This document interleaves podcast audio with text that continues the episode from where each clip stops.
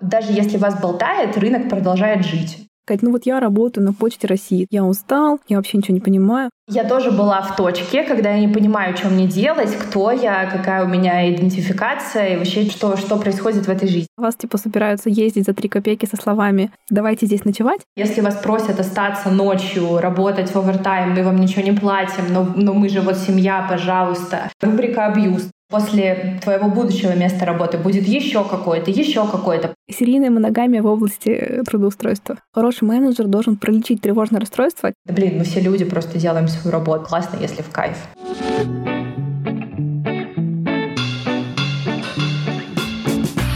Всем привет! Это подкаст «Возле фикуса» и я его ведущая Динара, практикующий терапевт и автор телеграм-канала «Ноэт Ковчег». Устраивайтесь поудобней. И сегодня я пригласила в гости Дашу Лукину, бренд-директора Setters и Setters Education, карьерного консультанта Wage. А также у Даши есть замечательный канал в Телеграме про поиск себя, про карьерный рост, название которого я выговорить не могу, поэтому передам слово Даше прямо сейчас. А, да, этот канал называется etc., э, что переводится как и так далее и тому подобное. И на самом деле у этого тоже есть э, своя история у этого названия, поэтому я могу тоже поделиться в ходе диалога, почему это так.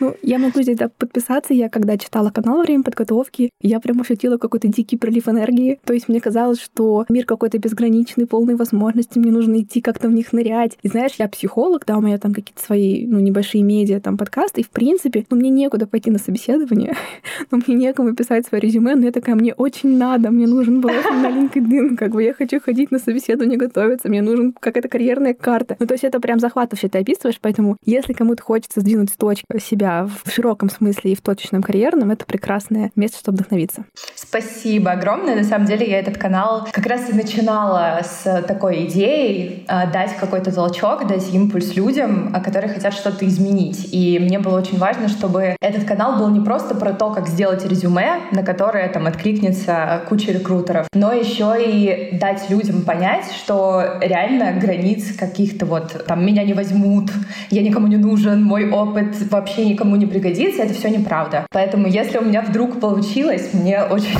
мне очень приятно. Думаю, что получилось не вдруг, а очень даже по объективным причинам. Этот эпизод мы пишем при поддержке сервиса развития карьеры H. Более 180 практикующих экспертов из ведущих компаний России и мира делятся своим опытом и помогают специалистам из IT и Digital решить карьерные задачи, достичь своих целей и ускоряют их карьерный рост. H поддерживает на каждом этапе карьерного пути, будь то смена профессии или построение карьеры за рубежом. Ну и, собственно, когда раз выбирает, про что с тобой поговорить, у меня в голове огромный вообще спектр тем, но, как мне показалось, пока я читала твой канал, это как будто важная часть твоей идентичности, да, что тебе все на свете интересно, ты там меняла профили, и, надеюсь, это будет как-то органично, и, может, что я тоже отчасти такой человек, может, в другой области, но, мне кажется, здесь много созвучного, и, наверное, я бы, наверное, как раз вот начала с того, как вообще жить в мире, да, когда тебе все на свете интересно. Вот это, знаешь, популярная концепция, что нужно выбрать что-то одно, стать в этом экспертом, углубляться вглубь, а что делать, когда тебе нравится нравится скакать по грядкам. Вот э, какое у тебя по этому поводу мнение? Эм, жить, когда ты такой человек, очень интересно, но не просто, потому что у тебя столько же абсолютно часов в дне, сколько и у всех остальных людей, но у них есть, скажем так, небольшое преимущество, они копают вот в одну грядку, как ты сказала. А в моей ситуации все еще осложняется тем, что я вообще человек, который любит начинать и доводить до какого-то конца, который я себе сама обозначила. То есть я не человек, который протестит 300 миллионов, э, там, не знаю, всяких направлений в течение там одного-двух дней и забросит. Вот мне нужно копать, копать, копать, копать. Безусловно, если я прям сразу ощущаю, что у меня нет интереса, мне это не откликается, я это бросаю. Но чаще всего интерес почему-то есть. Вот, поэтому мне, мне жить очень весело. Я думаю, что это мое преимущество в какой-то степени и в карьере карьере и не только в карьере и в жизни, потому что я никогда себя не ограничивала одним направлением. Соответственно, мой мир действительно чуть шире, чем когда ты это ограничиваешь каким-то одним направлением. Я, например, перепоступала в университете, когда я поняла, что то, чем я занимаюсь, мне не очень нравится. Я просто забрала документы и пошла в другой университет. Когда я поняла на работе, что я там занималась, например, контентом, менеджментом, но мне хотелось немножко чуть шире видеть картинку, я пошла работать в бренд-маркетинг, что как раз было гораздо более шире, чем контент, просто потому что мне хотелось это попробовать. Я общалась с людьми, мне казалось, что то, что они делают, это прикольно, мне это откликается, я, соответственно, шла туда. И вот вся моя жизнь — это, как говорит мой руководитель Женя Давыдов, сеяние вероятностей. То есть я вот здесь с кем-то пообщалась, здесь с кем-то пообщалась, здесь мне кто-то что-то рассказал. И когда, например, ребята ко мне приходят за карьерными консультациями и говорят, что вот я не понимаю, куда расти, почти всегда мой первый совет — это пообщайтесь с людьми, чья работа кажется вам интересной. Вот вы про нее ничего не знаете, но вы видите, там он что-то на Фейсбуке пишет, на LinkedIn пишет, в Инстаграме пишет, вроде что-то прикольное и интересное, вот просто напишите и спросите, а что ты делаешь на работе? Почему тебя это зажигает? Почему тебе это нравится? И ребята всегда говорят, блин, ну как, незнакомый человек, какой ужас, э, что, как я вот вообще ему напишу? А на деле, когда они все-таки собираются с мыслями, я им помогаю там написать это письмо приветственное, и они идут к этому человеку, и почти всегда люди отвечают. И у людей вот тоже такое, знаешь, э, есть ощущение, что, блин, люди реально готовы поделиться. Я думал, что не готовы, а на деле готовы. И это очень хорошая визуализация вообще вот моего подхода к жизни, да, что как бы тебе вроде бы что-то кажется, но ты это не протестировал еще ни разу. Пойди протестируй, и ты узнаешь, что там за этой дверью есть еще вообще миллиард каких-то других. Вот такой мой сумбурный ответ. Короче, это очень весело а, и непросто, если, если кратко. Я тебя абсолютно поддерживаю, да, вообще живой искренний интерес — это такая редкая валюта, что люди готовы на нее реагировать. Если совсем вам э, как бы не просто сделать свой подкаст, можно будет все то же самое реализовывать, но под таким более интересным соусом. Собственно, чем я занимаюсь? Восторгом общаюсь с людьми, на которых мне вот хочется смотреть и зажигаться какими-то новыми идеями. Ты говорила, да, про то, что меняло направление, да, и вообще вот эта вот эпоха каких-то слэш-специалистов, которые там пообучались, пообучались здесь, все это замиксовали, да, мы, как уже говорили в самом первом выпуске, архитектор по созданию суши э, в области контент-мейкинга дизайна. Вот, ну, короче, просто такая штука, да, ну, а как вот ты сейчас себя определяешь, там, из каких кубиков собрана твоя идентичность, как бы вот ты себя сегодня вообще описала на рынке поиск работодателя? Крутой вопрос. Я примерно года два назад нащупала для себя какую-то, как мне тогда казалось, очень странную нишу. Я не могла найти этому никакого названия, пока я не занялась там ресерчем, каким-то исследованием. Но глобально мне очень нравится себя идентифицировать так. Я люблю помогать людям делать классно свою работу, в абсолютно любых направлениях. Что я здесь включаю в свое понятие? Во-первых, это консультирование. Опять же, я помогаю людям найти свою точку интереса. Это непосредственно моя работа в бренд-маркетинге, потому что я собираю возле себя классных ребят, которые любят делать свою работу, которые делают классно свои проекты. Это история с каким-то консалтингом. Я там помогаю ребятам разрабатывать разные стратегии, я помогаю людям нанимать людей в команды, как фрилансер, как внешний консультант. И, в общем, это все про то, чтобы люди в моменте находили свой интерес и от этого кайфовали. Если мы говорим про какую-то профессиональную именно область, а, мне сейчас супер интересная история с бренд-маркетингом. Это то, чем вот я как раз сейчас занимаюсь.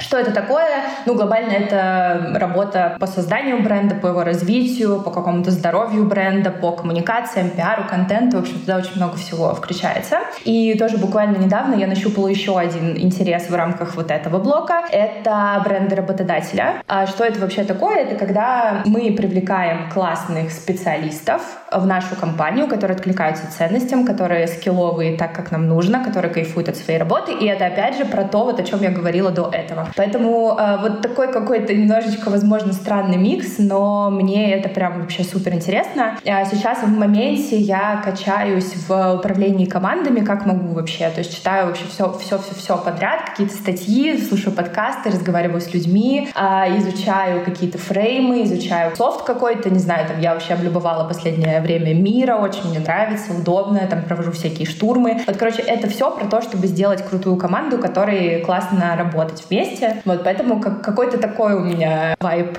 последнего времени. Ну, мне вот все-все-все это, правда, очень интересно, и я понимаю, что я могу делиться, собственно, с людьми тоже какими-то подходами. Это вот как раз то, что я в канале, да, там пишу. Ребята, не знаю, задайте своей команде там пять вопросов э, по поводу того, куда мы идем, что они об этом думают. И мне потом пишут в личку люди, блин, я, короче, реально задал э, людям эти вопросы, я думала, что это какой-то, ну, какие-то очень странные истории, а они мне накидали столько всего, что мы там построили планы, теперь понимаем, как мы с этим будем работать, но я бы даже никогда не подумала, что вот эти пять вопросов могут быть такими жизненно вообще важными. И вот когда я такой фидбэк получаю, я понимаю, что, наверное, мой путь какой-то правильный сейчас в моменте. Вот поэтому как-то как так, наверное, я себя идентифицирую сейчас.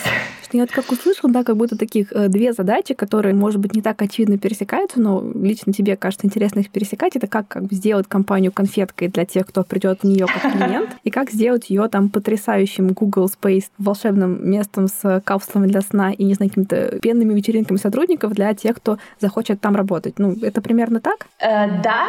Тут важный момент, что, да, не обязательно устраивать пенные вечеринки, да, чтобы работать с брендом работодателя, но глобально это да, э, про вот это. То есть, когда человек приходит как клиент, как заказчик, как компания в нашу компанию, что мы ему можем предложить, как мы его привлекаем, где мы с ним контактируем, как мы с ним общаемся. И второй момент — это про людей, которые это все будут реализовывать, как их привлечь, как сделать так, чтобы им было классно, как сделать крутые условия и вот так далее, и так далее. Так что да, в целом это про это поговорим про эти темы более точечно, да. Но мне сейчас хочется, наверное, так больше еще раз так в поддержку слушателей, да, вот если кого-то сейчас болтает а, из одной области в другую, вроде все интересно и непонятно, как себя вообще в этом мире расположить, какие бы ты, не знаю, рекомендации дала? Я бы дала такие рекомендации. Есть очень простая техника, которая помогает э, ощутить опору в плане карьеры. Она звучит так.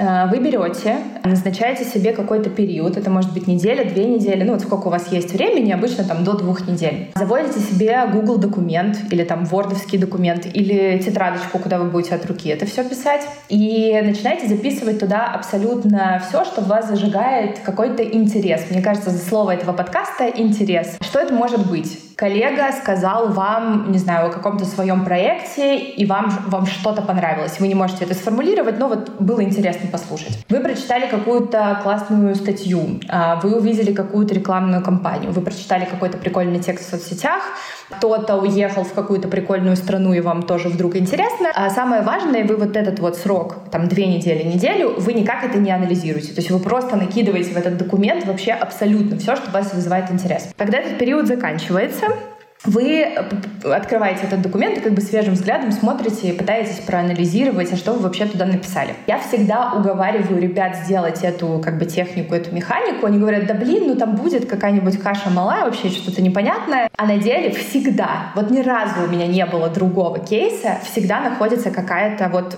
закономерность, какая-то логика.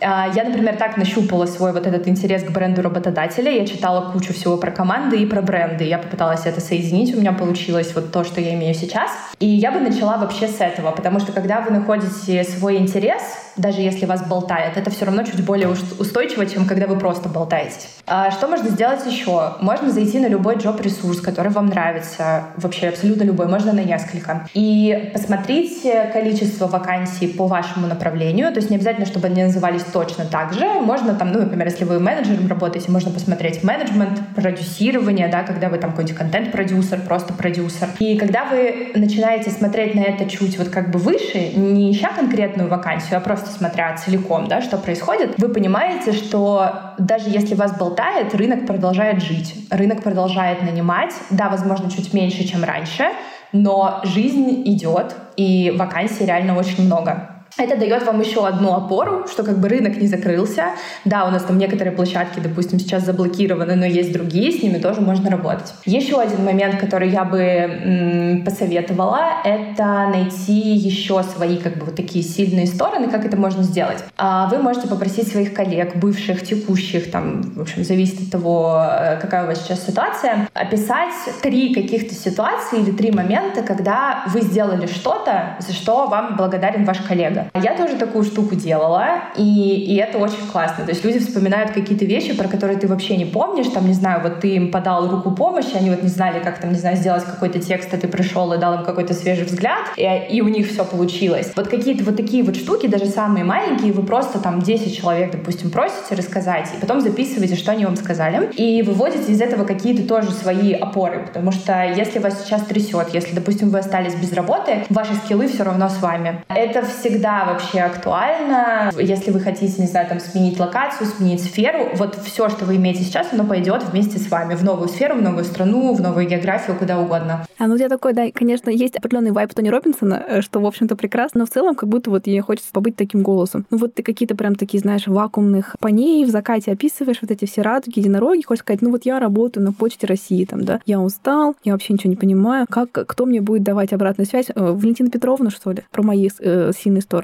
Ну, начнем с того, что в Почте России очень классная digital команда. Если что, если меня слушает Почта России, вы супер, у вас реально все движется в очень классном направлении. Но э, Валентина Петровна, которая сидит рядом, она на самом деле может быть и Грымза, или там, не знаю, какая-то противная женщина, но к ней тоже можно найти подход. То есть можно эту Валентину, забыла ее отчество, как, как мы ее там назвали, в общем, посадить возле себя и сказать там, Валентина Петровна, слушайте, вот вы так клево делаете свою работу, вот я вот вижу, что вы, не знаю, там, упаковываете эти письма так, как вот никто другой не упаковывает. Вот вы эту марку прикрепляете просто вот лучше всех. Расскажите мне про то, как вы вообще это делаете, почему вы это делаете, почему вы здесь находитесь, расскажите о себе. Может быть, у вас был какой-то прикольный путь, может, вы там, не знаю, 30 лет назад работали на каком-то классном заводе вообще менеджером, а, вот поделитесь. И когда вы к людям выходите вот с таким как бы ощущением, да, что, блин, расскажите, мне очень интересно, они потом почти всегда делятся как бы в ответ. А другой вопрос, что я понимаю, что, возможно, это сейчас звучит реально как пони и радуга. При этом я тоже была в точке, когда я не понимаю, что мне делать, кто я, какая у меня идентификация и вообще что, что происходит в этой жизни. Я тоже там реально была. И, и это же все как бы вот это вот искусство маленьких шагов. Там, я сегодня прочитала про какую-то позицию, вот просто в Google зашла и написала там, не знаю, разработчик на питоне. И почитала, что вообще входит в это направление.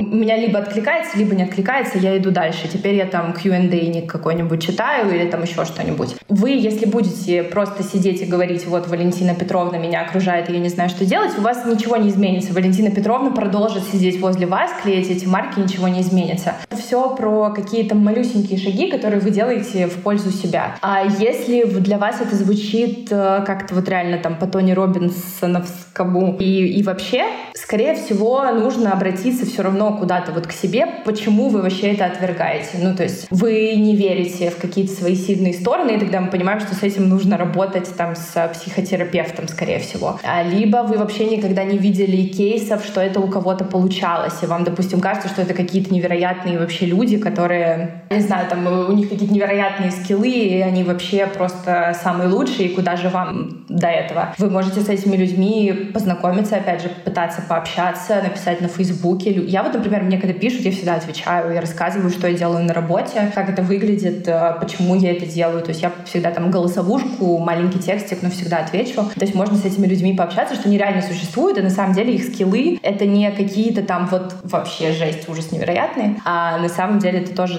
то, куда вы можете достичь. Поэтому вот покопаться как-то немножко в себе, мне кажется, это классно. И в этом плане психотерапия, мне кажется, тоже супер э, помогает.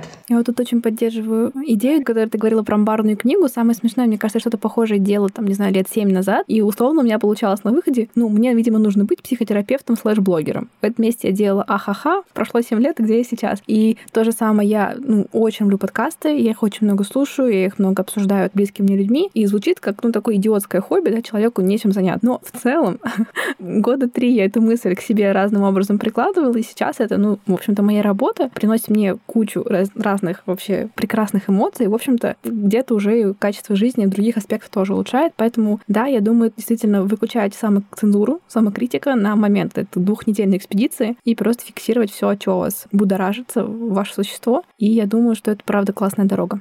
И когда все это описывала, да, все-таки, ну, ты говорила про управление командами, да, то есть там фигурировало слово директор. так называемое слово директор. Очевидно, да, что ты занимаешь такую лидерскую позицию, и я видела, что ты много читаешь, пишешь на тему лидерства, так называемого эффективного лидерства. И мне хочется вообще спросить у тебя, что ты в это понятие вкладываешь, наверное, только второй доп. вопрос, а насколько это, в принципе, да, всем доступная опция? Всем ли это надо? У всех... Так, это слишком много вопросов. Отвечай на первый. Ну, я поняла. Хорошо, договорились. Я вкладываю в лидерство несколько вещей. Первое — это про создание условий, то есть чтобы все понимали, куда мы идем, куда нам нужно дойти, что нам нужно делать сегодня, завтра, послезавтра, как я оцениваю эффективность людей, потому что это тоже очень важно, то есть чтобы все все знали. У них не было ощущения, что я пришел на работу и непонятно, что вообще происходит. Это первый момент. Второй момент — это про зажигание какого-то тоже интереса. Блин, реально, слово дня просто интерес. В чем это выражается? Я не люблю, когда люди приходят на работу просто чтобы прийти, а просто чтобы, не знаю, там, отсидеть это время и уйти домой и, и вообще забыть, и больше никогда меня вообще не трогайте. Это не совсем мой формат работы. Э, я люблю людям объяснять, почему мы делаем то, что мы делаем. То есть не просто, чтобы они знали, что мы делаем, но и почему. То есть как, какой смысл у нас, какая миссия, почему мы хотим там что-то изменить на рынке, допустим, как мы это в сделаем. А вот такой формат. Третий формат — это мой любимый вообще на самом деле пункт. Это не, не мешать. И классный лидер в моем представлении не мешает людям делать свою работу. То есть он им сделал все условия, показал, куда мы идем, он сидит э, здесь, и э, если нужно к нему обратиться, задать какой-то вопрос, он всегда это понимает, он как бы настраивает какой-то процесс и дальше не мешает людям работать. Потому что очень часто, опять же, когда ребята приходят на консультации, они говорят, вот менеджер каждый божий день в любую задачу лезет, говорит, как он бы это сделал, а я сам знаю, как я бы это сделал. И вот это то, что очень часто людям помогает выгорать. Поэтому вот что мы делаем? почему мы делаем, и не мешать, это то, что я вкладываю в это понятие. Ну и, конечно, какой-то базовый менеджмент, да, то есть там настроить процесс, э, решить какой-то конфликт, помочь с какой-то детализацией проекта, если это нужно, это, конечно, тоже все сюда. Я так тебя услышала, да, что хороший менеджер должен пролечить тревожное расстройство тщательно и э, периодически массировать точку гиперконтроля под руководством специалиста. А, да, наверное, это, это что-то об этом. Мне очень нравится фраза моего руководителя Жени Давыдовой, что задача SEO и мне кажется, не только SEO, но и в целом любого руководителя, любого лидера, это снижать неопределенность. То есть вот э, стал ли я что-то понимать лучше по сравнению со вчерашним днем? Если да, то, скорее всего, э, ты как руководитель, ты как лидер делаешь э, неплохую работу. Ну, это утрировано, конечно, но вот скорее, да, это тоже про это. Что, как тебе кажется, вообще вот какие-то, там, скажем, ну, стремления к лидерству, да, это какое-то несколько качество предопределенное. Ты там в школе была, заводила и собирала деньги на пирожки. Не знаю, почему мне пришли в голову пирожки. Ну, понятно, что у всего есть какое-то пространство для развития, любого нашего качества, но условно, можно ли там поделить людей на какие-то две группки, те, кому это скорее надо, те, кому это вообще не сдалось, они прекрасно себя чувствуют на других позициях? Я скажу так. Я была заводилой э, в школе, президент лицея, э, там лидер Кубани и вот это все. А, естественно. Мне на самом деле в будущей жизни вот после школы это местами мешало, потому что я это все с собой тащила. А, но мне в моменте вот в школе было в кайф. Есть ли люди с предопределенностями или там люди, которым это не нужно, честно, я понятия не имею. Вот я вообще не боюсь всегда сказать, что я не знаю, потому что, наверное, ну, это не всем нужно, действительно. То есть есть а, те самые вот individual contributors по-английски называются, да, это люди, которые хотят расти просто горизонтально, отвечать за свою зону ответственности, не тащить ответственность за еще кучу людей, и это тоже абсолютно нормально. Поэтому я бы так ответила. Я видела людей на руководящих позициях, которым это абсолютно не, не дано, но при этом они очень крутые специалисты в своей сфере, вот хардовой. И мне кажется, что когда ты переходишь на руководящую позицию, очень важно себе отдавать отчет, мне вообще это нравится или нет, потому что мы все почти воспринимаем рост как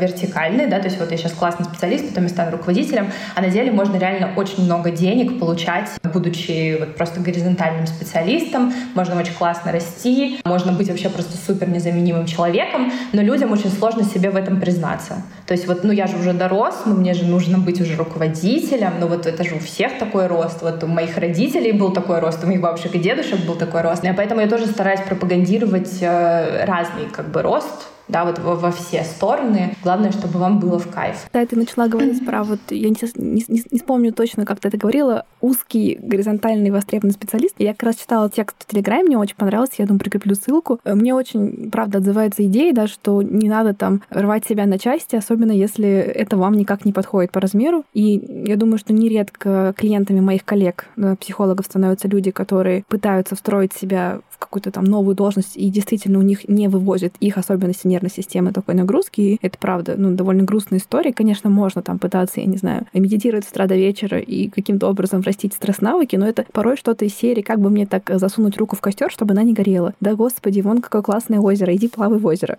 в чем проблема? Сто процентов. Я вообще очень согласна. Меня вообще очень сильно триггерило, и мои коллеги это могут подтвердить. А когда я стала, вот перешла на директорскую позицию, я до этого была на руководящей просто позиции, как бы, ну там, руководителя дела, а потом я стала как бы директором. И я помню, мы собеседовали одного человека, и меня представляли, вот это там Даша, это наш бренд-директор, и человек потом в ходе собеседования очень часто а, говорил начальство, начальство, начальство, начальство, вот вы мое будущее начальство. И я в какой-то момент такая уже, господи, мне 27 лет, какое начальство? Я просто, ну, моя позиция означает то, что я там разрабатываю стратегию, то есть смотрю куда-то вот дальше, и да, у меня есть ребята в команде.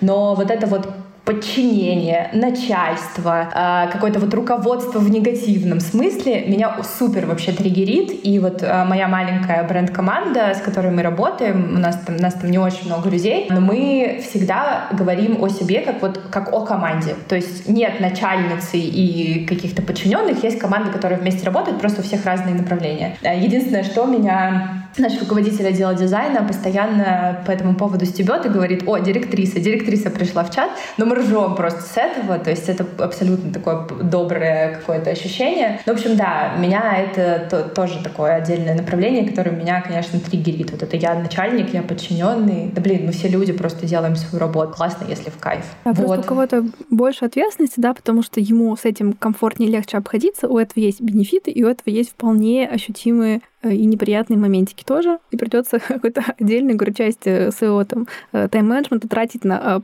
поплакать где-то от нагрузки и продумать, как бы все это хоть немножко себе разгрести. Да, это, кстати, тоже очень важная тема, которую ты сейчас затронула. А, люди воспринимают руководство как то, что ты сидишь, тебе там приносят какие-то задачки, ты их там э, чекаешь и говоришь, ну да, вот это мы берем, а это, это вообще не так. Ну, то есть э, глобально, когда ты становишься руководителем, там 90% твоего времени — это коммуникация с людьми, у которых есть какие-то проблемы, которые тебе пришли с ними. И у тебя могут быть еще свои какие какие-то трудности да, рабочие, но ты их отодвигаешь немножко, берешь трудности этих людей и пытаешься с ними каким-то образом разобраться, помочь, потому что люди на тебя рассчитывают. И да, это действительно такое отдельное, мне кажется, направление, про которое всегда забывают, что руководство — это вообще на самом деле реально очень большой стресс. Как бы ты ни выстроил процессы, всегда будут конфликты, какие-то сложные моменты, в которые тебе нужно будет погружаться. Поэтому это такое как бы для, для устойчивых э, людей, которые могут с этим справляться. Да, я то есть думаю, если там вы готовы лавировать между попыткой э, предотвратить преждевременный сердечный приступ, э, то э, welcome. Да, добро пожаловать в руководство.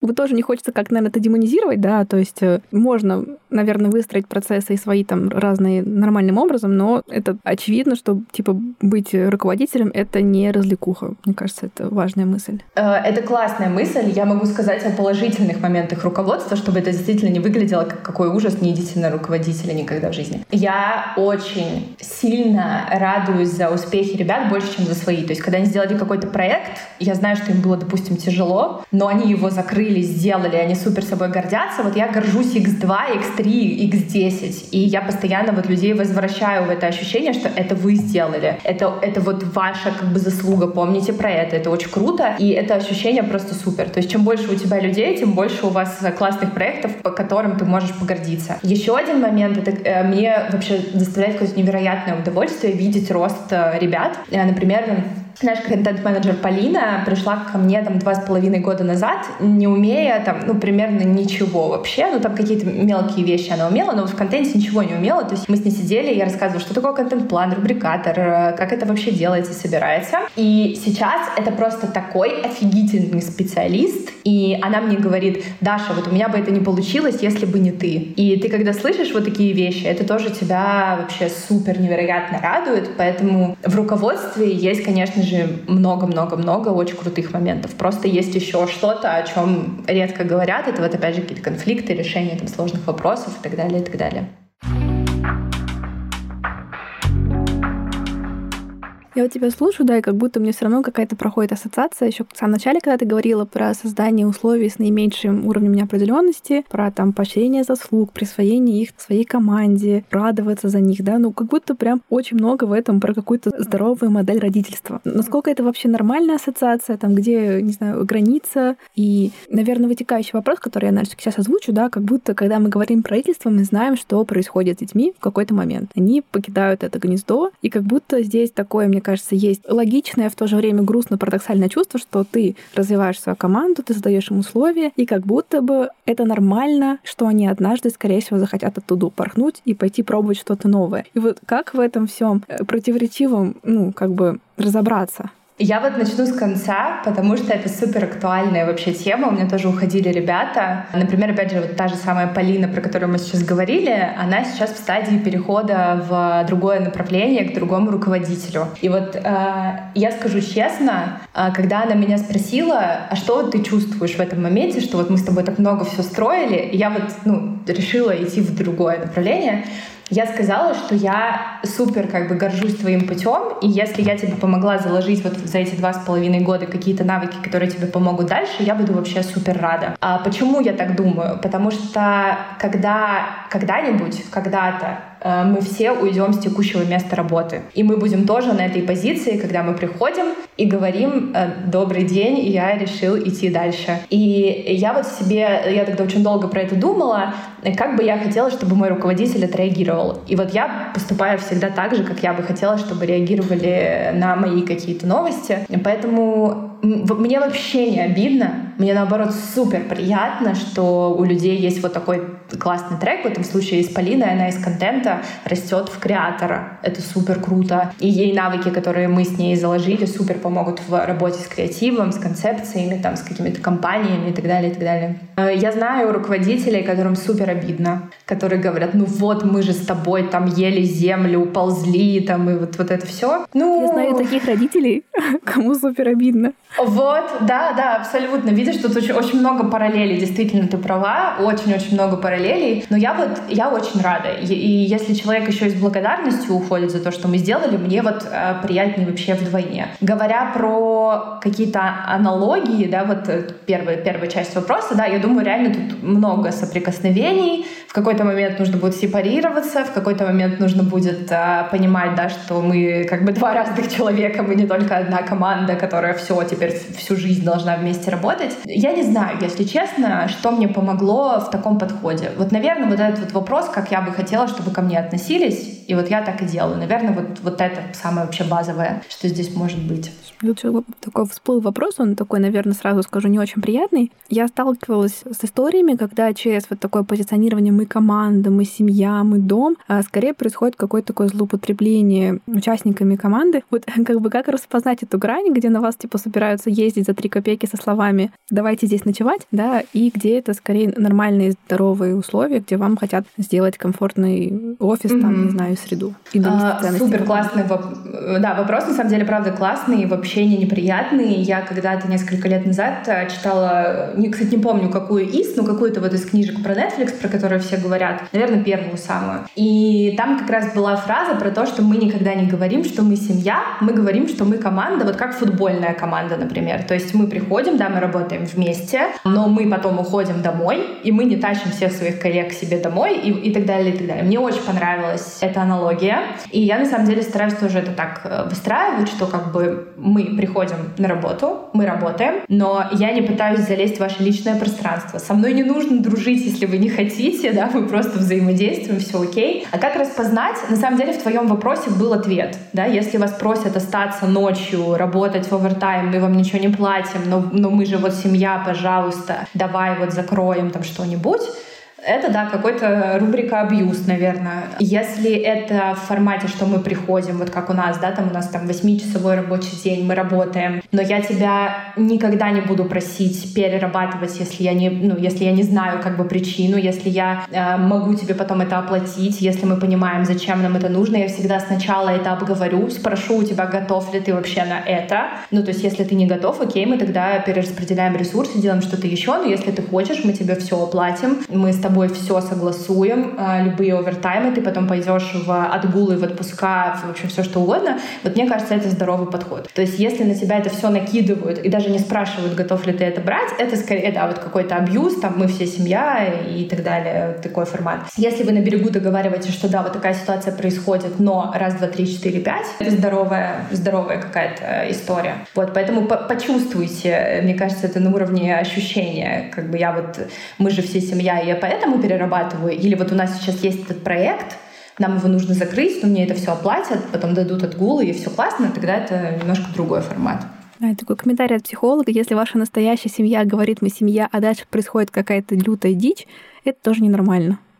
Это супер важные, на самом деле, комментарии. Э, просто бесценные, мне кажется, да, это круто. Ну, собственно, вот мы говорили, да, вообще про какой-то, как можно подойти к поиску себя в мире карьеры, там, да, как какой-то, не знаю, составить чек-лист недостающих ваших качеств, свои сильные стороны узнать у коллег, там, не знаю, как-то мониторить э, средний рынок зарплаты. Ты говорил там какие-то специальные сайты, да? Ну, то есть как будто звучит как такой прям масштабная, отдельная вторая небольшая работа. Ну, такой, может быть, не full тайм но вполне себе. И, соответственно, такой вопрос, да, ну, как как это вообще все вывозить самому, там, не знаю, как вообще можно себе это облегчить? Это реально так и выглядит, и это так и есть. Если я тут не буду говорить, что это не так, поиск работы — это действительно отдельная огромная работа, особенно если вы ищете ее в другой географии. Там вообще, то есть вы можете просто это воспринимать как отдельный целый рабочий проект. Что здесь можно сделать, чтобы это немножечко нивелировать? А, некоторые люди берут какие-то отгулы, отпуска, чтобы этим заниматься. Это реально есть. А, я в целом частично это поддерживаю, поддерживаю, но тут есть другой момент. Если вы берете какие-то отпуска, как бы ваших отпускных дней становится меньше, соответственно, меньше там выплаты неотгуленных дней, и вы потом прыгаете сразу в другое место работы без, отдыха, без отдыха. То есть нужно себе отдавать э, отчет о том, есть ли у вас вообще на это ресурс. Второй момент. Э, очень часто люди воспринимают это так. Вот я сегодня там в 7 вечера закончу работу, сяду и буду вот до ночи везде рассылаться, э, там, не знаю, до следующего утра, и, и вот потом я буду пожинать плоды. Э, скорее всего, вы выгорите прямо в этом же моменте, в эти 7 вечера, когда вы начнете это делать, э, поэтому я рекомендую себе забить, вот прям, если вы ведете календарь, например, я вот веду Google календарь, если вы ведете тоже календарь, можете прям себе забить, не знаю, час в день, а, во время, там, не знаю, перерыва, либо после работы, а, такой сфокусированной работы над этим. То есть вам не обязательно подаваться на 100 вакансий за 2 часа, вы можете податься на 10 за час, но супер вдумчиво, на спокойном вообще абсолютно вайбе, режиме, и это вам, скорее всего, поможет. Что еще помогает? А, очень часто люди от поиска работы ищут мгновенных результатов. То есть вот я написал, а почему мне все еще не ответили, прошло 5 минут. А иногда работодатели две недели могут э, отвечать, три недели. И когда вы это понимаете, вы чуть более лайтово относитесь к подачам. То есть вот я, я не ставлю каких-то супер завышенных ожиданий, я понимаю, что мне могут ответить через какой-то длительный период времени, значит, я тоже могу достаточно спокойно это делать. Вот, поэтому я, да, я, я, я вот как никто понимаю, что это долгий процесс, Просто как бы take it easy. Просто немножко расслабьтесь и попробуйте вообще от этого процесса покайфовать. На самом деле а, тоже а, многие думают, что этот процесс всегда какой-то неприятный. Элемент геймификации деле... как будто здесь легко можно строить. Да, вот, ну, я просто не перебила, да, у меня был маленький опыт в этой сфере. Я работала фармпредставителем. Это хоть какая-то культура там собеседований, а до этого я работала просто, ну, там, в поликлинике, ну, как бы я училась в медицинском, работала там медсестрой или врачом. И это было из серии есть места, идешь. Нет мест, не идешь. Вообще плевать. Какой-то человек, какой-то диплом, какие у тебя, ну вот все ну, твои ценности, прости господи, это вообще просто место для шуток. Но потом я искала работу фармпредом, и мне, честно, мне нравилось. То есть я такая, ну интересненько, что у нас тут будет? Я какие-то что-то читала книжки, там готовилась, выписывала там вопросы после первых собеседований, тестировала разные стратегии преподнесения своего там бэкграунда. У меня еще была дырка, я ездила в США на 6 месяцев, и это как бы вот надо было объяснить. Я это пробовала под одним флером объяснить, под другим. И там тоже какая-то, знаешь, структура есть, типа там компании российские это не очень, индийские не очень, там какие-то европейские, американские, типа это прикольно. И вот я ходила, наверное, мне кажется, полгода. Это у меня уже было такое какая-то развлекуха. Я, помню, там пила кофе на собеседовании в каждой, блин, точке Петербурга, вообще в каких-то жутких местах. И, короче, в итоге я получила свой офер с американской компанией каким-то условно наилучшим пакетом всяких плюшек, который возможен. И я как будто, знаешь, проходила уровень в игре. В целом мне было очень весело. В итоге это казалось как бы не мое, но по-любому я много оттуда какого-то разного опыта э, себе нагребла, и ну, было классно. Знаешь, какой тут еще совет может быть? Э, люди очень часто воспринимают поиск работы как что-то, под что они должны подписаться вот прям на всю жизнь. И когда ты понимаешь, что после твоего будущего места работы будет еще какое-то, еще какое-то, потом, может быть, что-то свое сделаешь, потом, может быть, какие-нибудь консультации будешь вести, ну, то есть вилок много, ты тоже немножечко свой уровень э, тревожности спускаешь, что тебе не обязательно подписываться на всю жизнь на работу в этой компании в случае... Серийная моногамия в области трудоустройства. Иногда из поля морей, если можно будет совмещать. Да, вот абсолютно, абсолютно так. И вот это ощущение, оно тоже немножко помогает. Очень классно про геймификацию, мне очень понравилась, да, история про какие-то уровни игры. Это прям супер-супер интересно. А, я знаю, что людям, например, помогает а, еще такая тема, они не воспринимают собеседование как сами собеседования, они воспринимают это как возможность с кем-то познакомиться, понетворкать, спросить, а как вы работаете, может быть, какие-то подходы понатаскать. Вот у некоторых людей действительно это работает. Поэтому вариантов как бы супер много.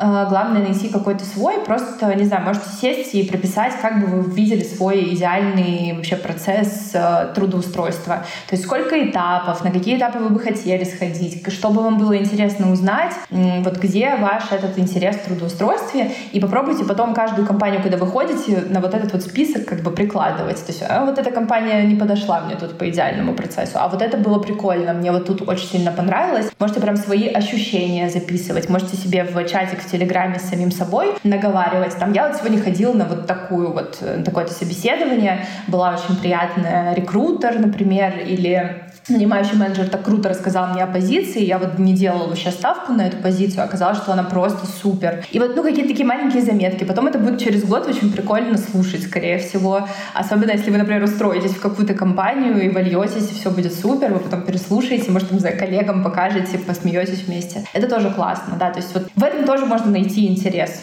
Так что... Ну да, ты говорила, что ты являешься э, экспертом, карьерным консультантом EH. Я вот, например, как сама огромный фанат вообще, когда берешься за что-то пугающее новое, пойти взять консультацию эксперта, э, это во многом для меня просто психологически я постою рядом с тем, у кого уже получается, и это на меня как-то магически повлияет. То есть и это точно так работает. Ну вот на моем опыте я даже когда запускала подкаст, я взяла консультацию, и это было лучшее решение в моей жизни. Естественно, я могла бы сама все это нагуглить, наресерчить и так далее, но когда рядом человек, который говорит, солнышко, давай, ты можешь, вот сделай то, то, то, у меня уже получается, и мне это нравится. Это реально потрясающая штука. Вот, собственно, поэтому э, расскажи, пожалуйста, вообще, что это за карьерные консультации, ну, что предлагаете вы? Да, мы с э, ребятами из Age работаем уже достаточно долго, я думаю, больше полутора где-то лет, наверное, ну, то есть достаточно у нас плодотворное такое сотрудничество. А я это начала тоже как интерес. А моя коллега Катя Ручик, наш HR-директор в Setters, в Setters Education, а тогда начала давать консультации, я просто подглядывала там в Инстаграме, она мне что-то рассказывала там э, за кулером, и мне было реально очень интересно, и она меня порекомендовала, говорит, вот Даша, она там дает уже какие-то консультации как бы вне каких-то ресурсов, это правда было так. И вот мы с ребятами из H э, засинхронились, там как это будет выглядеть, и, в общем, начали делать. А что здесь важно? А, в H есть очень-очень много карьерных консультантов, и я на самом деле рекомендую там воспользоваться опцией помощи в поиске, если вы вдруг не знаете, да, к кому обратиться, да, потому что очень часто мы там читаем да, страницу эксперта и можем не знать еще каких-то особенностей, поэтому ребята могут проконсультировать, то есть вы можете наговорить всю-всю свою ситуацию, они вам подберут максимально классного эксперта. А что происходит дальше? Дальше ребята закидывают эксперту заявку, и я в этой ситуации стараюсь задать как можно больше наводящих вопросов сразу, чтобы точно быть уверенной, что я помогу. То есть это, наверное, моя важная особенность. Я не беру вообще все запросы, я беру только те, где я реально понимаю, что я могу помочь. А я всегда задаю вопрос, с чем вы хотите уйти после консультации, то есть каким для вас должен быть классный результат, и вот уже от этого я могу понять, помогу ли я или нет. Дальше у нас появляется волшебная ссылка там в Zoom, в Google Meet, и в оговоренное время мы с ребятами встречаемся, ну то есть это обычно один на один история, и начинаем работать по запросу. А какие тут могут быть запросы? Могут быть супер точечные из разряда, э, не знаю, я там подаюсь на 30, 40, 50 вакансий, мне вообще никто не отвечает, э, начинаем смотреть резюме и понимаем, что на деле все не так просто, и дело не только в резюме, а у человека, например, нет э, своего какого-то ощущения, да, там какие у него есть сильные стороны, на что он может претендовать, и мы начинаем копать немножко в другую историю, но при этом резюме мы тоже забираем. Есть история, когда люди приходят и говорят, я не понимаю, куда мне расти, я вообще не знаю, вот у меня тупик, я вот на этом месте уже, не знаю, там, кучу лет, или, не знаю, я не, пришел недавно, но мне с руководителем некомфортно, или команда не такая. Такие вопросы мы тоже разбираем. Я обычно делаю либо какой-то Google документ, либо, опять же, доску в мира, а, по ходу консультации записываю какие-то важные штуки, мы это все обсуждаем, я э, задаю какие-то наводящие вопросы, а, копаем, копаем, копаем глубоко, и дальше я всегда ребят стараюсь отпустить с понятным шагом того, что происходит дальше, потому что мало просто посидеть час поболтать, нужно еще понять, что делать после того, как этот час закончился. И мы вот составляем такой небольшой план, да, а что мне нужно делать дальше, у нас в ИЧ включена а, недельная поддержка после консультации, то есть я даю еще какие-то домашки, потом я их проверяю. И вот мы с ребятами так и работаем, я их всех веду, всех помню, их там было больше ста человек, но я всех-всех-всех помню, за всеми слежу, со всеми общаюсь, они мне там какие-то клевые свои карьерные изменения всегда рассказывают. Э, кто-то сразу подписывается на несколько консультаций, да, когда понимает, что там реально дело не только в резюме, а еще в куче других вещей, и человек хочет всегда разобраться сам. И еще один важный момент. Э, мы в ИЧ не только про карьеру, мы еще и про хардовые скиллы тоже общаемся. Я, например, брала одного человека на менторство по бренд-маркетингу, учила разрабатывать стратегии, и это тоже часть как бы консультирования, в том числе карьерного, потому что этот парень потом выиграл какой-то офигительный вообще конкурс э, свой там студенческий, заработал много денег, и э, там сейчас работает на европейскую компанию, и мне очень приятно, что такие кейсы есть. По-моему, даже на моей страничке в ИЧ этот кейс есть. Если нет, нужно его срочно сверстать, я думаю. Вот. А кому бы я вообще порекомендовала обратиться, вот если вы чувствуете какой-то тупик реально, то есть вы не, вот, вы не понимаете, вы вот сейчас находитесь, вы даже не знаете, куда вам вообще наступить э, следующим шагом, это поможет. Это, это реально помогает. Э, сразу важный момент. Эм, консультация не выглядит как у тебя все получится, ты супер, там есть такой элемент в случае, если человек говорит, мне нужна какая-то просто поддержка от какого-то человека, какого-то эксперта, но мы всегда про инструменты. То есть вот мне не просто, ну, поправь свое резюме,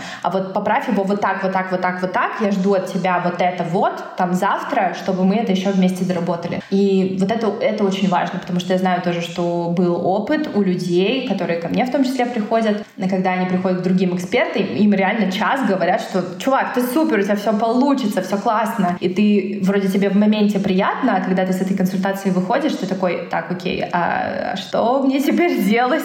Понятнее не стало. Вот, поэтому я очень горжусь тем, что у нас э, с ребятами из AZH э, немножечко по-другому, и у этого есть реально классные результаты. Там можно отзывы почитать на сайте, на всех консультантов. Да, когда только хвалят, это какой-то сэндвич без начинки, и есть просто две булки, это как-то неинтересно. Кстати, для всех тех, кто нуждается сейчас в карьерной поддержке, по промокоду FICUS мы дарим 10% скидки на покупку консультаций или карьерного плана. Промокод и все полезные ссылочки можно будет найти в описании к эпизоду.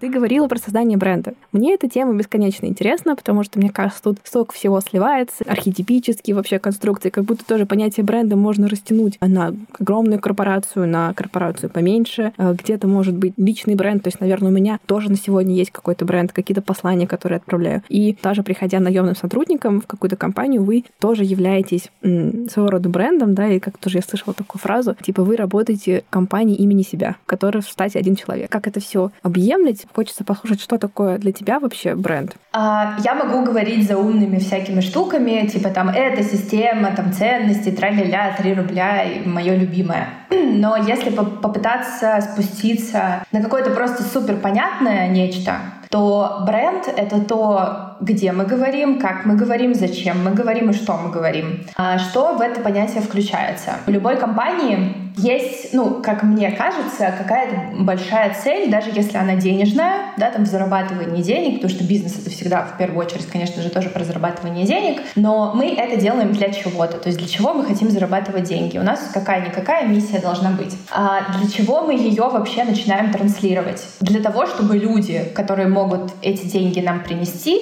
их несли, выбирали нас, понимали, почему они выбирают нас и что мы им можем предложить. Для этого нам нужно выбирать сейчас э, будет по-заумному коммуникационные сообщения, грубо говоря, о чем им говорим этим людям, чтобы они приходили, где мы им это говорим, на какой площадке, где они сидят, там, не знаю, в LinkedIn, э, на каких-то конференциях, в каких-то медиа классных, либо на каких-то, не знаю, там еще social медиа площадках. И мы это тоже как бы сюда в бренд э, включаем абсолютно точно. Ну и вот, собственно, получается такая вот синергия. А на примере Setters могу рассказать, что мы строили бренд вообще с, э, наверное, с самого первого дня, как Setters э, вообще появился. Я к команде пришла, ну вот я сейчас самый старый сотрудник в компании после основателей, поэтому я вот как бы это все видела. Мы начинали с того, что мы завели социальные сети для компании и начали там писать про команду, про какие-то кейсы, про наших клиентов. У этого не было системы и структуры, просто на уровне ощущения нам показалось, что, кажется, это было прикольно, потому что социальные сети качают, вот мы туда пойдем. Дальше мы поняли, что клиенты приходят к нам и говорят, а вот мы видели в такой-то социальной сети ваш кейс, мы бы хотели, чтобы вы с нами сделали нечто подобное. И вот это уже немножечко другой уровень понимания. Мы осознали, что можно за рамки соцсетей выходить. Так начали появляться наши какие-то публикации в медиа, не знаю, какие-то маленькие спецпроекты, но это тоже все было не совсем системно, то есть просто по наитию. В какой-то момент у нас появилась как раз вот наша бренд-команда, и здесь у нас уже появились брендовые стратегии, а, появились планы, появились гипотезы, появились метрики, появились бюджеты. И вот это уже был, был немножко другой уровень, когда мы понимаем, что мы там вложили вот в эту площадку столько, получили из нее столько. Когда клиенты супер релевантные напрямую приходят и говорят, мы видели, например, на составе ваш кейс там, с каким-то клиентом, кажется, нам тоже нужно что-то подобное, давайте пообщаемся. И это напрямую работа бренда, потому что мы что-то упаковали, что-то показали так, что релевантный клиент к нам пришел. А, мне очень сильно в работе с брендами нравится история, когда компании не сосредоточены исключительно на привлечении вот каких-то релевантных клиентов, а когда все-таки есть реально какая-то вот миссия, ценность, э, что-то вот в этом духе. Э, тоже на примере Сеттерс расскажу. А, наш руководитель Женя Давыдов SEO пару лет назад нам принес такую концепцию, которая, ну, мы ее на английском а, называем, поэтому я на английском ее процитирую, это Connecting Huggable Talents. Что он здесь имел в виду? Это история про то, что нам, как бизнесу, как агентству, очень хочется, во-первых, привлекать классных специалистов на работу в агентство, э, не просто крутых спецов, но еще и очень приятных людей, то есть huggable, вот таких обнимательных, которых хочется обнять. Потом это все трансформировалось в то, что мы хотим и клиентов таких, которые хотят с нами вместе делать супер крутые проекты, и при этом они очень приятные люди, то есть мы можем с ними, не знаю, там, взаимодействовать и вне работы, если хотим, да, там, встречаться на какие-то мероприятия.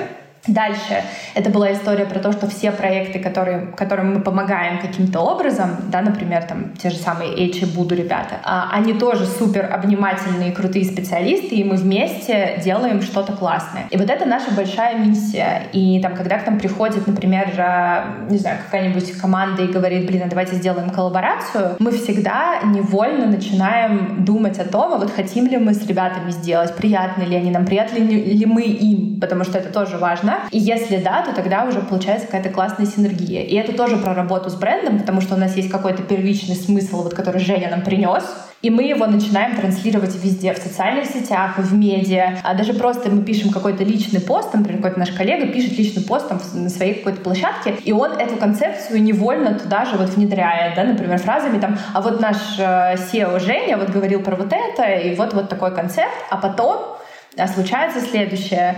А, ты заходишь в Google и забиваешь Connecting Huggable Talents, и первое, что тебе выдает, это Setters. И ты понимаешь, что твоя как бы работа с брендом, вот ты посадил в кучу э, голов классных, умных, талантливых, нужный для тебя смысл, и теперь это объединяет уже большее количество людей, нежели только агентство. И вот это тоже брендовая абсолютно точная история. Что можно включить вообще в понятие работы с брендами? Это, ну, сам бренд-маркетинг, когда мы понимаем, что у нас за бренд, как он общается, на каких площадках. Мне кажется, важно сказать, да, я к этому имею отношение очень вообще супер посредственное. Я очень мало что понимаю во всем. То есть я там буквально типа за 2-3 ночи там читала какие-то источники, связанные с Дашей, слушала ее подкасты. Поэтому такие вопросы типа от человека далекого. И несмотря на это, как бы слово сеттерс для меня на слуху. То есть я где-то что-то видела, какие-то подкасты, а, там все таки да, позиционирование как что-то такое а, элитарно, классно, молодежно, прикольное. И даже мне моя подруга говорит, говорила, она когда-то еще, когда у вас были э, гастроли с лекциями, да, на них была, и у нее там где-то в каком-то там, значит, заветной блокнотике было записано «Хочу работать в первом блогерском агентстве». Я так понимаю, у вас уже с тех пор изменились послания, да, но, э, короче, семена они давали классные, и часто такая серия вопросов. А вот создание бренда и для сотрудников, ну, потенциальных и настоящих, и для клиентов, а как это отличается от пиара? Вот вопрос от чайника. Пиар — это инструмент бренд-маркетинга. А, то есть пиар, э, смотри, если мы берем прям пиар, он у нас обычно делится, я как пиарщица по образованию, кстати, а делю это обычно на классические форматы, это когда мы работаем с медиа, с там конференциями, готовим куда-то спикеров, ну такая классическая работа. Есть не классические форматы, это когда мы делаем какие-то громкие коллаборации, партнерки, спецпроекты, это же про пиар. И э, бренд-маркетинг, да, вот глобально использует пиар просто как свой инструмент. То есть мы же можем пойти в, не знаю, в социальные сети делиться своими кейсами, можем пойти куда куда-то в медиа сделать какую-то конференцию, и мы тогда используем пиар. А в первом пункте мы использовали там social media маркетинг, это тоже еще один инструмент. А мы можем использовать параллельно с этим там какой-то email маркетинг, и это тоже будет инструмент. Мы можем использовать какой-нибудь там SEO, например, оптимизацию, чтобы там наши статьи сайта показывались нужным людям, и это просто будет еще один инструмент. Поэтому это просто про инструментарий и про площадки, на которые ты выходишь. А, но э, равно здесь не может быть, то есть бренд-маркетинг это не равно пиару, а, потому что пиар берет то, что есть, вот какой у нас есть сейчас бренд, какой проект, какая у него миссия, э, формулирует из этого сообщения и тех людей, да, там, которым эти сообщения нужно доставить, и идет их нести с помощью своих инструментов. А бренд-маркетинг — это когда у нас ничего нет, то есть просто, возможно, есть какая-то идея, допустим, бизнеса, либо есть уже действующий бизнес, но не системная, и мы начинаем думать, а кто мы, а что мы, а почему мы. То есть вот как бы точка ноль — это все таки бренд-маркетинг. Пиар — это уже дальше как инструмент. И насколько уместно говорить про искренний бренд и неискренний? То есть, допустим, когда мы говорим, наверное, про одного человека, да, там личный бренд, это как будто еще можно как-то, да, более-менее. А если там это компания огромного размера, или это какие-то такие более детские разговоры? Mm. Да слушай, нет на самом деле детских, не детских разговоров, есть просто разные как бы опыт и то, как ты на это смотришь. Ну, вообще глобально обычно бренды не делят там на какие-то искренние, неискренние, они могут быть либо эффективные, то есть ты понимаешь, зачем ты это делаешь и какой у тебя результат, там приходят клиенты, есть охваты, брендовые запросы, вас гуглят, у вас хотят работать, ну это я прям а, совсем на базовом уровне. И есть неэффективные, когда вы вроде что-то делаете, но выхлопа вообще никакого нет. То есть скорее это такое деление. А когда мы говорим про искренность и неискренность, в бренд-маркетинге есть такое понятие, как тональность коммуникации, как мы общаемся с аудиторией, то есть на каком языке, а, с точками или со смайликами, не знаю, ну там я тоже утрирую. И вот здесь может быть понятие, я там общаюсь супер искренне, непосредственно, говорю прям супер честно, либо я все-таки более сдержанный. Но это тоже, опять же, про инструментарий скорее, нежели про вот сам бренд в совокупности.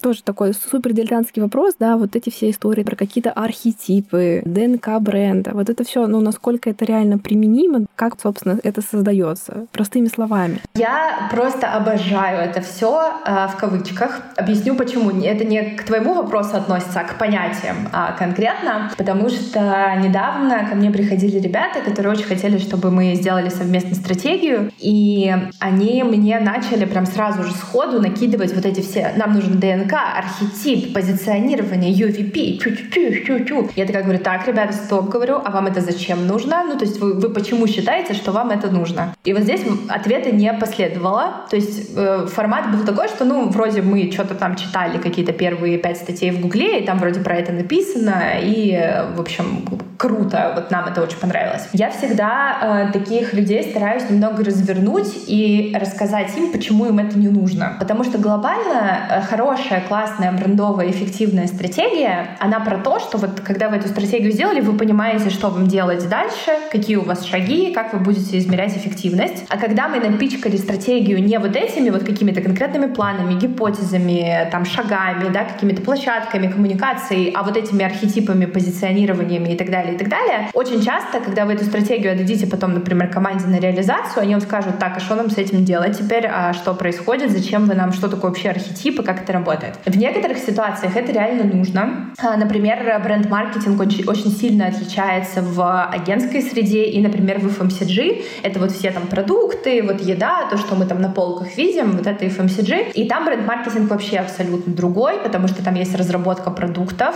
и в разработке продуктов непосредственно участвует как раз бренд-менеджер. То есть это он такой более продуктово как бы ориентированный человек, тогда как в агентской среде это больше история про пиар, там, коммуникации и контент. Поэтому про это можно читать, это можно знать, это классно знать, но вот пихать это абсолютно везде неэффективно, если вы не понимаете, зачем. Есть э, очень неплохая книга, ей уже достаточно лет, я вот, кстати, не помню, какого года, но помню, это 90-е, 80-е, наверное, я надеюсь, что я не соврала. А, эта книга «Как растут бренды» Байрона Шарпа. Там прям супер понятным языком описано вот, вот, вот это вот все, что, что такое вообще бренд, как его растить, как его изменять. Я очень сильно рекомендую это почитать, если вам это просто, опять же, интересно, и вы хотите каким-то образом пощупать. Она супер актуальная до сих пор. Об эту книгу разбивается примерно все мысли, что нам сто процентов нужна бренд-платформа, RTB, UVP и так далее, и так далее. Там просто показано, как это может быть по-другому.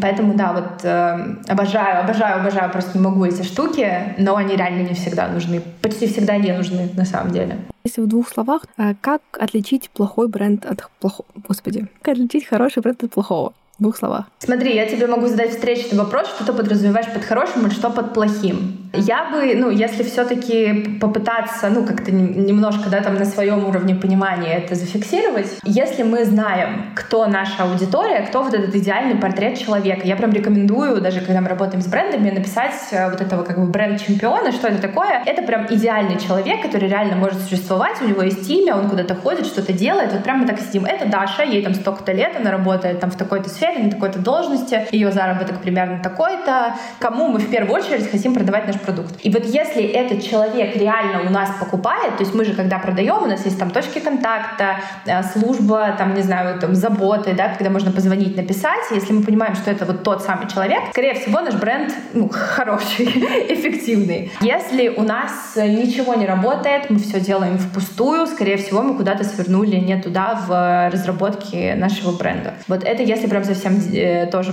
ответить по какому-то базовому формату.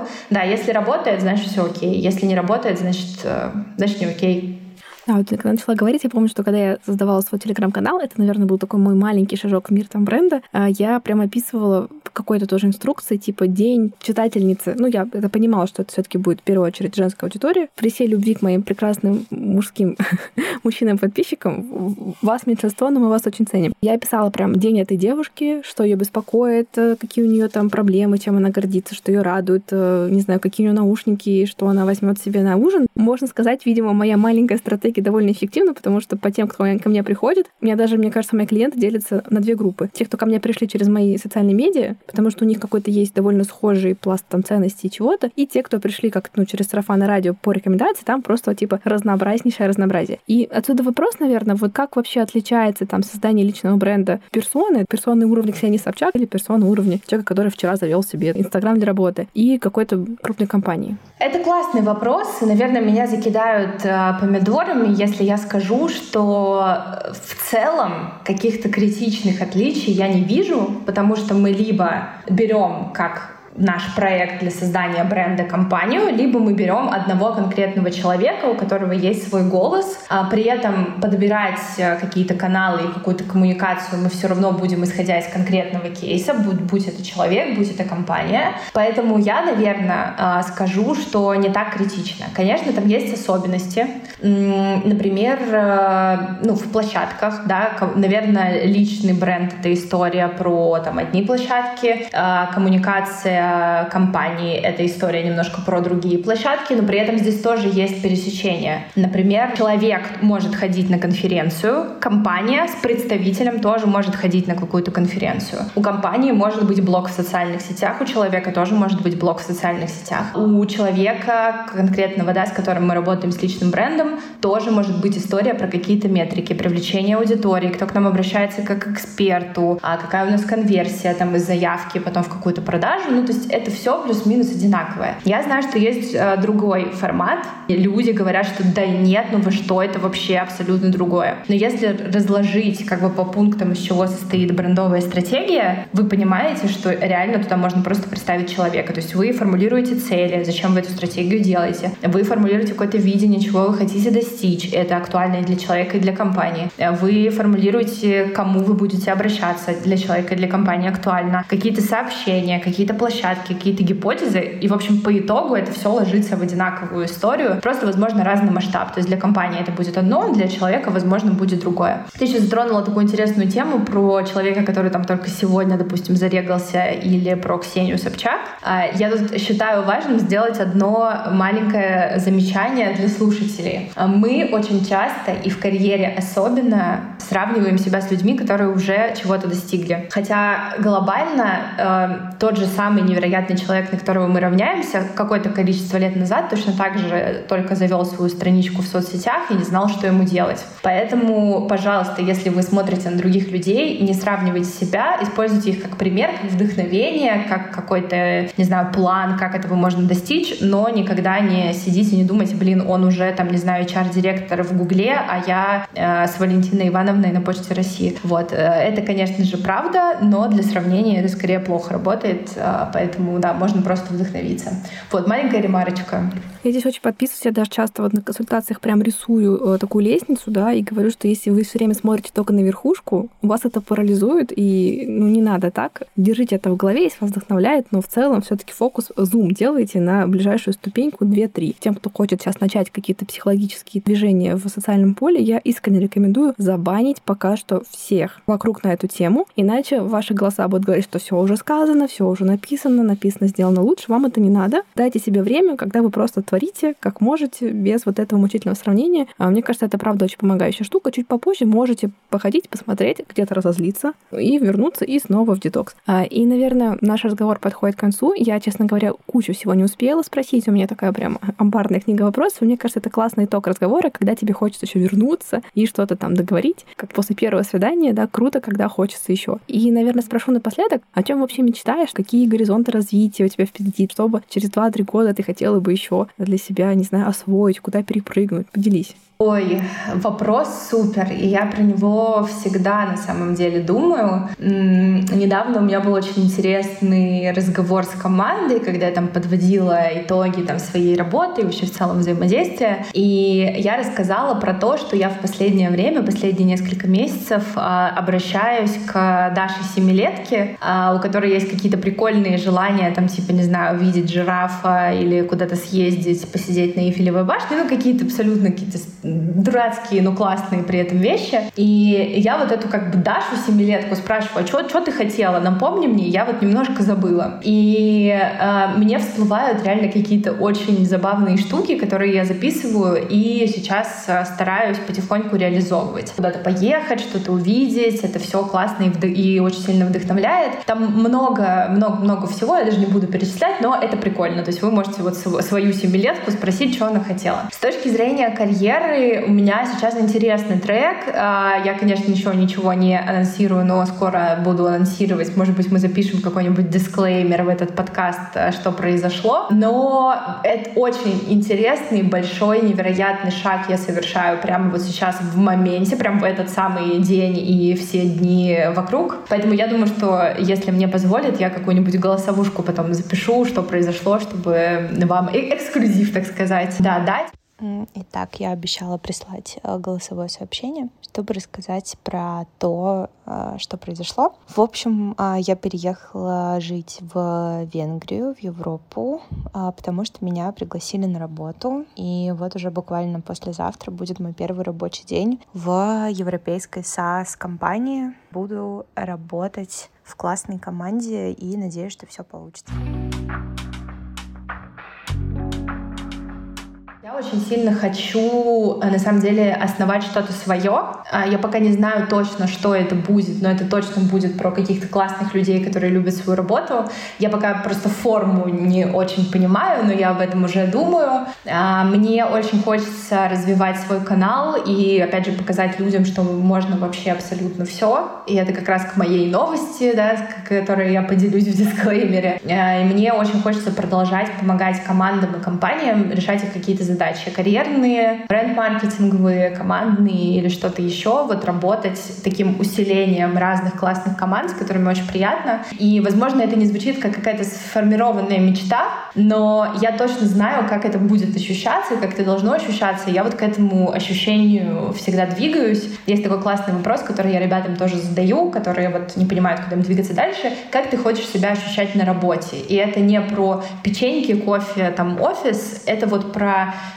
Хочу ли я быть в команде, либо я хочу быть один. А, хочу, чтобы мой руководитель был супер эмпатичным, у нас были какие-то классные дружеские отношения, либо я просто хочу приходить на работу, делать свою работу классно и уходить, не таща с собой работу. Это тоже супер классно. И вот я, в общем, иду за своим каким-то ощущением а, прекрасного, меня оно очень вдохновляет, но пока вот местами не очень сформулировано, наверное. Мне кажется, это у мечты начинаются с какого-то такого неопределенного мгновения, а потом уже выстраиваются, как ты говорила, степ-бай-степ, эта стратегия еще никого не подводила. Слушай, ну спасибо тебе большое, хочется как-то пожелать удачи во всех твоих новых начинаниях, и пусть тебе там не сопутствует интерес, о котором ты так много говорила. Да, спасибо огромное, очень было приятно поболтать, поделиться. Надеюсь, что кого-то хоть одна какая-то мысль э, сделает чуть, возможно, счастливее, заставит улыбнуться, либо что-то пересмотреть. И мне кажется, действительно, если хотя бы одному человеку что-то было важно, то все не зря. Думаю, скажешь, я надеюсь, хоть одна какая-то попа встанет с дивана.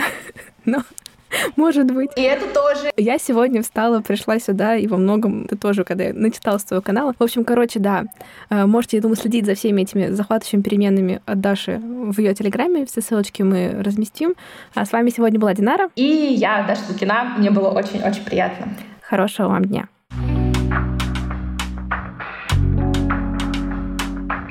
Не забудьте полить цветы и подписаться на наш телеграм-канал возле фикуса. Там мы размещаем все ссылки, все книги, интервью, все, что обсуждалось, обязательно появится там. Слушайте нас на Apple Podcast, CastBox, Яндекс Музыки, везде, где сможете найти. Оставляйте нам отзывы, я с большим интересом их читаю. Хорошего вам дня!